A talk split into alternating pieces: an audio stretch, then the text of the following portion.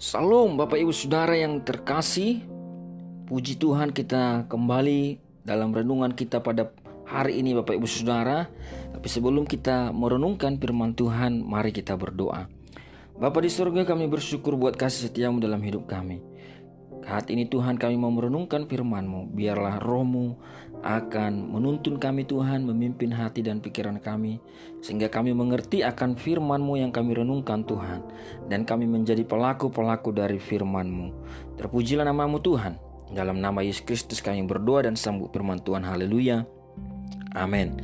Nah, Bapak Ibu Saudara yang terkasih, pada hari ini kita akan merenungkan firman Tuhan yang tertulis dari Imamat pasal 24 ayat 1 sampai ayatnya yang ke-23. Imamat pasal 24 ayat 1 sampai ayatnya yang ke-23. Nah, Bapak Ibu Saudara, dalam pasal 24 ini LAI membagi secara khusus menjadi tiga perikop yang pertama mengenai minyak untuk lampu.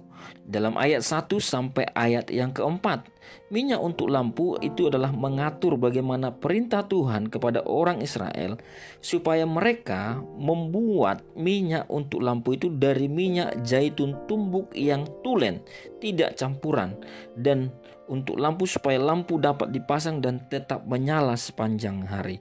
Nah, Bapak Ibu Saudara, ini adalah sebuah ketetapan yang diatur oleh Tuhan bagaimana kemas suci itu didirikan, kemudian bagaimana lampu-lampu juga dibuat dan bagaimana minyaknya dibuat dan segala hal bahkan hal-hal yang mendetail Tuhan nyatakan, Tuhan perintahkan, Tuhan perhatikan secara langsung. Sehingga apa yang harus dilakukan oleh umat itu adalah mereka tinggal mengikuti perintah Tuhan karena perintah itu sungguh sangat detail.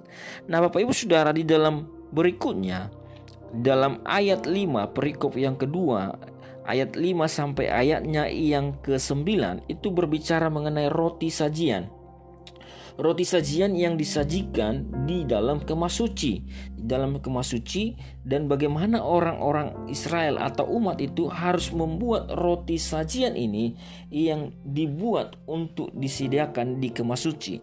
Dikatakan di dalam ayat 5 engkau harus mengambil tepung yang terbaik. Nah, Bapak Ibu Saudara, di sini jelas sekali dikatakan bahwa tepung yang terbaik.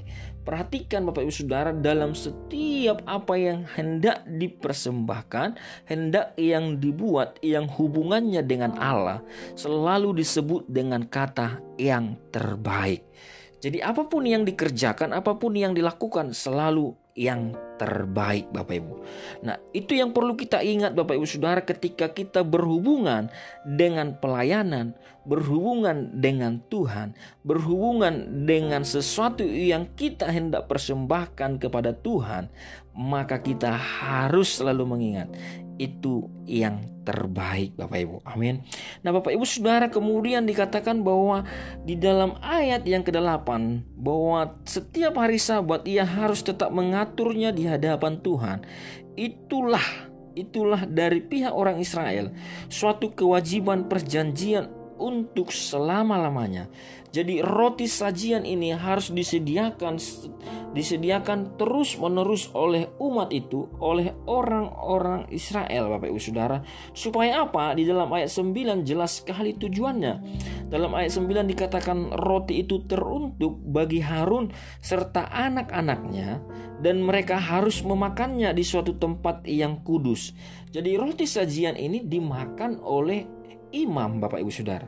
Roti sajian ini dimakan oleh imam Harun dan anak-anaknya dan itulah yang akan terus menjadi ketetapan untuk selama-lamanya.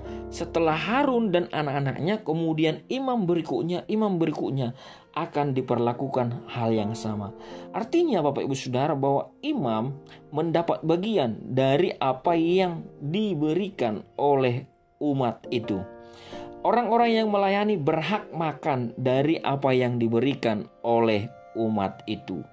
Bapak Ibu Saudara itu perikop yang kedua. Yang ketiga dan yang terakhir Bapak Ibu Saudara dan kita akan lebih banyak di sini itu di dalam ayat 10 sampai ayatnya yang ke-23 berbicara mengenai bagaimana nama Tuhan dihujat, tapi pada intinya Bapak Ibu Saudara, bagaimana nama Tuhan dihujat dan hukuman-hukuman yang diberikan Bapak Ibu. Nah, kemudian di dalam ayat 10 dikatakan bahwa pada suatu hari datanglah seorang laki-laki, ibunya seorang Israel, sedang ayahnya seorang Mesir. Nah, Bapak Ibu Saudara, orang Israel itu mengambil keturunan bukan dari ibu tapi dari ayah. Ya Bapak Ibu. Bukan dari ibu tapi dari ayah. Sehingga orang ini meskipun ibunya seorang Israel dan ayahnya seorang Mesir Bapak Ibu Saudara itu tidak menjadikan dia menjadi orang Israel. Makanya di dalam ayat 10 dikatakan seorang laki-laki dijelaskan ibunya seorang Israel, ayahnya seorang Mesir.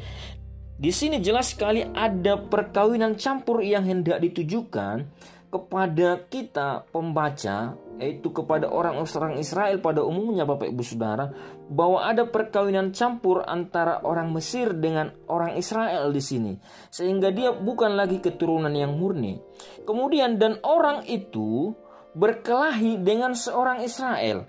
Jadi jelas sekali orang ini bukan orang Israel, tapi orang asing. Kemudian berkelahi dengan seorang Israel. Tentu seorang Israel ini adalah dia yang sudah ayahnya dan ibunya adalah orang Israel, Bapak Ibu Saudara.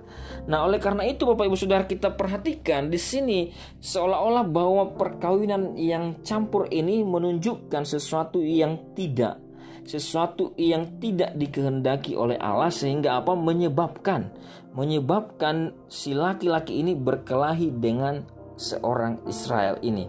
Itu bisa saja Bapak Ibu. Nah, kemudian Bapak Ibu Saudara yang terkasih, di sana dikatakan di ayat 11 anak perempuan Israel itu menghujat nama Tuhan dengan mengutuk Nah, ini menjadi hukuman bagi ini yang dosa yang dilakukan oleh orang laki-laki ini Bapak Ibu Saudara yang menjadi keturunan dari seorang perempuan Israel ini.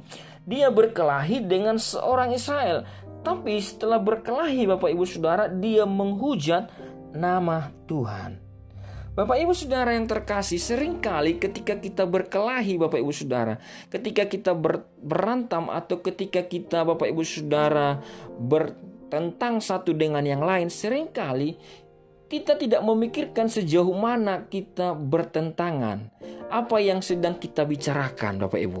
Nah, oleh karena itu, misalnya ibu-ibu sama bapak-bapak atau ibu dengan apalagi pengantin baru berkelahi gara-gara gara-gara bisa gara-gara uh, garam gara-gara cabai gara-gara hal yang sepele tapi bisa menyangkut ke hal-hal yang jauh bahkan bisa sampai nama orang tua, nama mertua dicatut, nama orang-orang atau siapa pun Bapak Ibu Saudara. Artinya perkelahian Bapak Ibu Saudara itu membuat sesuatu yang kadang jauh lebih besar masalah berikutnya. Sehingga apa? Seperti yang dialami oleh seorang laki-laki ini yang tidak disebut namanya ini Bapak Ibu Saudara dia berkelahi dengan seorang Israel, tapi dia akhirnya menghujat nama Tuhan. Dia akhirnya menghujat nama Tuhan, kemudian akhirnya dia harus mendapatkan hukuman. Kemudian orang-orang itu Bapak Ibu Saudara membawa anak ini, membawa laki-laki ini ke hadapan Musa dan kemudian mereka mengatakan bahwa apa yang harus dilakukan kepadanya. Kemudian mereka menunggu firman dari Tuhan. Kemudian dalam ayat yang ke-14 bahwa Tuhan sudah berfirman bahwa orang yang mengutuk itu keluar perkemahan. Semua yang mengutuk keluar perkemahan dan semua orang yang mendengar harus meletakkan tangannya ke atas kepala orang itu. Sesudahnya haruslah seluruh jemaat itu melontari dia dengan batu. Sehingga si laki-laki ini harus dilempari dengan batu Bapak Ibu Saudara. Di sini jelas sekali Bapak Ibu Saudara, ada pelanggaran, kemudian ada hukuman. Ada pelanggaran. Si laki-laki ini melanggar, ia menghujat nama Tuhan. Kemudian ada hukuman Bapak Ibu Saudara. Bapak Ibu Saudara kemudian hukuman ini dijelaskan di dalam ayat 15. Engkau harus mengatakan kepada orang Israel begini.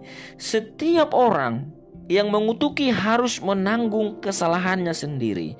Setiap orang bukan hanya orang asing Bapak Ibu. Tetapi setiap orang baik dia orang Israel, baik dia orang asing, ia harus menanggung kesalahannya sendiri. Jadi Bapak Ibu Saudara jelas dia harus menanggung kesalahannya sendiri. Di dalam ayat 22 juga dikatakan bahwa satu hukum berlaku bagi kamu, baik bagi kamu orang asing maupun bagi orang Israel asli. Sebab akulah Tuhan Allahmu. Yaitu apa? Setiap orang yang melakukan penghujatan kepada nama Tuhan, berlaku hukumnya ia harus menanggung kesalahannya sendiri. Bapak Ibu Saudara sering kali Bapak Ibu apa yang kita alami itu adalah akibat dari kesalahan-kesalahan kita akibat dari kesalahan-kesalahan kita. Di sini indah sekali Bapak Ibu Saudara bagaimana seseorang yang melakukan pelanggaran kemudian Tuhan memberi hukum yang berlaku untuk semua orang. Karena tanpa hukum Bapak Ibu Saudara, tanpa hukum maka tidak akan ada keteraturan. Oleh karena itu Bapak Ibu Saudara, memang berat sekali hukum yang diberikan, tetapi itulah sebagai ganjaran betapa mulia nama Tuhan. Betapa mulia nama Tuhan dan jelas sekali di sana bahwa setiap orang yang mendengar harus meletakkan tangan ke atas kepala orang itu. Sebagai tanda apa? Sebagai tanda bahwa mereka ikut membela nama Tuhan. Itulah kekudusan nama Tuhan Bapak Ibu Saudara yang tidak boleh dihujat yang tidak boleh dikutuki Bapak Ibu Saudara. Perlu kita tahu Bapak Ibu, perlu kita tahu bahwa kita tidak boleh menghujat nama Tuhan, mengutuki nama Tuhan. Oleh karena itu Bapak Ibu Saudara, kesalahan kita akan ditanggung oleh kita sendiri yang melakukan itu. Bapak Ibu Saudara yang terkasih, di sini jelas sekali bahwa pelanggaran itu disebabkan oleh si laki-laki ini karena mungkin dia lebih banyak belajar dari ayahnya orang Mesir yang penyembah berhala. Itu penting sekali Bapak Ibu Saudara bahwa kita mengajar anak-anak kita kebenaran. Kita mengajar anak-anak kita firman Tuhan. Kita mengajar anak-anak kita untuk hidup benar di hadapan Tuhan Bapak Ibu. Oleh karena itu Bapak Ibu Saudara kita bisa melihat hukuman yang diterima oleh si laki-laki ini Bapak Ibu Saudara. Akhirnya di dalam ayat 23 demikianlah Musa menyampaikan firman itu kepada orang Israel. Lalu dibawanyalah orang yang mengutuk itu keluar perkemahan dan dilontarilah dia dengan batu. Maka orang Israel melakukan seperti yang diperintahkan Tuhan kepada Musa maka setiap orang yang ada di sana yang mendengar kejadian itu harus membela nama Tuhan. Demikian juga halnya dengan kita orang-orang percaya. Kita harus membela nama Tuhan karena nama Tuhan itu sungguh mulia. Bahkan Bapak Ibu Saudara, apa pun Bapak Ibu Saudara taruhannya, kita harus membela nama Tuhan, yaitu Yesus Kristus yang telah mati di kayu salib bagi kita. Sebagai kita orang percaya, orang Kristen saat ini. Terpujilah nama Tuhan Bapak Ibu Saudara.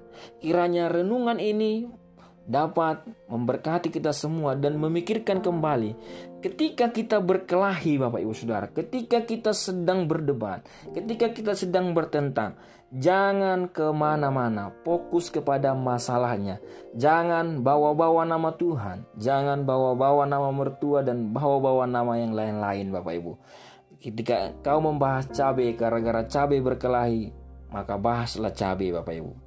Ketika gara-gara garam, bahaslah garam. Ketika gara-gara pekerjaan, bahaslah pekerjaan. Jangan sampai menghujat nama Tuhan. Jangan sampai bersumpah karena nama Tuhan Bapak Ibu. Bersumpah oleh nama Tuhan hanya karena masalah-masalah yang kecil. Bapak Ibu Saudara, nama Tuhan sungguh mulia. Setiap pelanggaran akan ada hukuman dan hukuman itu ditanggung oleh yang melakukan pelanggaran tersebut. Terpujilah nama Tuhan Bapak Ibu Saudara. Tuhan Yesus memberkati kita semua. Salam, mari kita berdoa. Terima kasih Tuhan, berkati setiap kami yang sudah mendengarkan renungan ini. Hamba berdoa jika ada di antara kami Tuhan yang saat ini sedang sakit, biarlah Engkau menjamah dan menyembuhkan. Jika ada di antara kami Tuhan yang saat ini sedang lemah, Tuhan kuatkan. Jika ada yang sedang bimbang, Tuhan Engkau pimpin. Jika ada juga Tuhan yang sedang berbeban berat, Tuhan tolong kami. Terpuji namamu Tuhan, dan biarlah kehidupan kami senantiasa Engkau pimpin Tuhan, menjadi hormat kemuliaan bagi namamu. Dalam nama Yesus Kristus kami berdoa. Haleluya. Amin. Salam Bapak Ibu, Tuhan Yesus memberkati kita semua.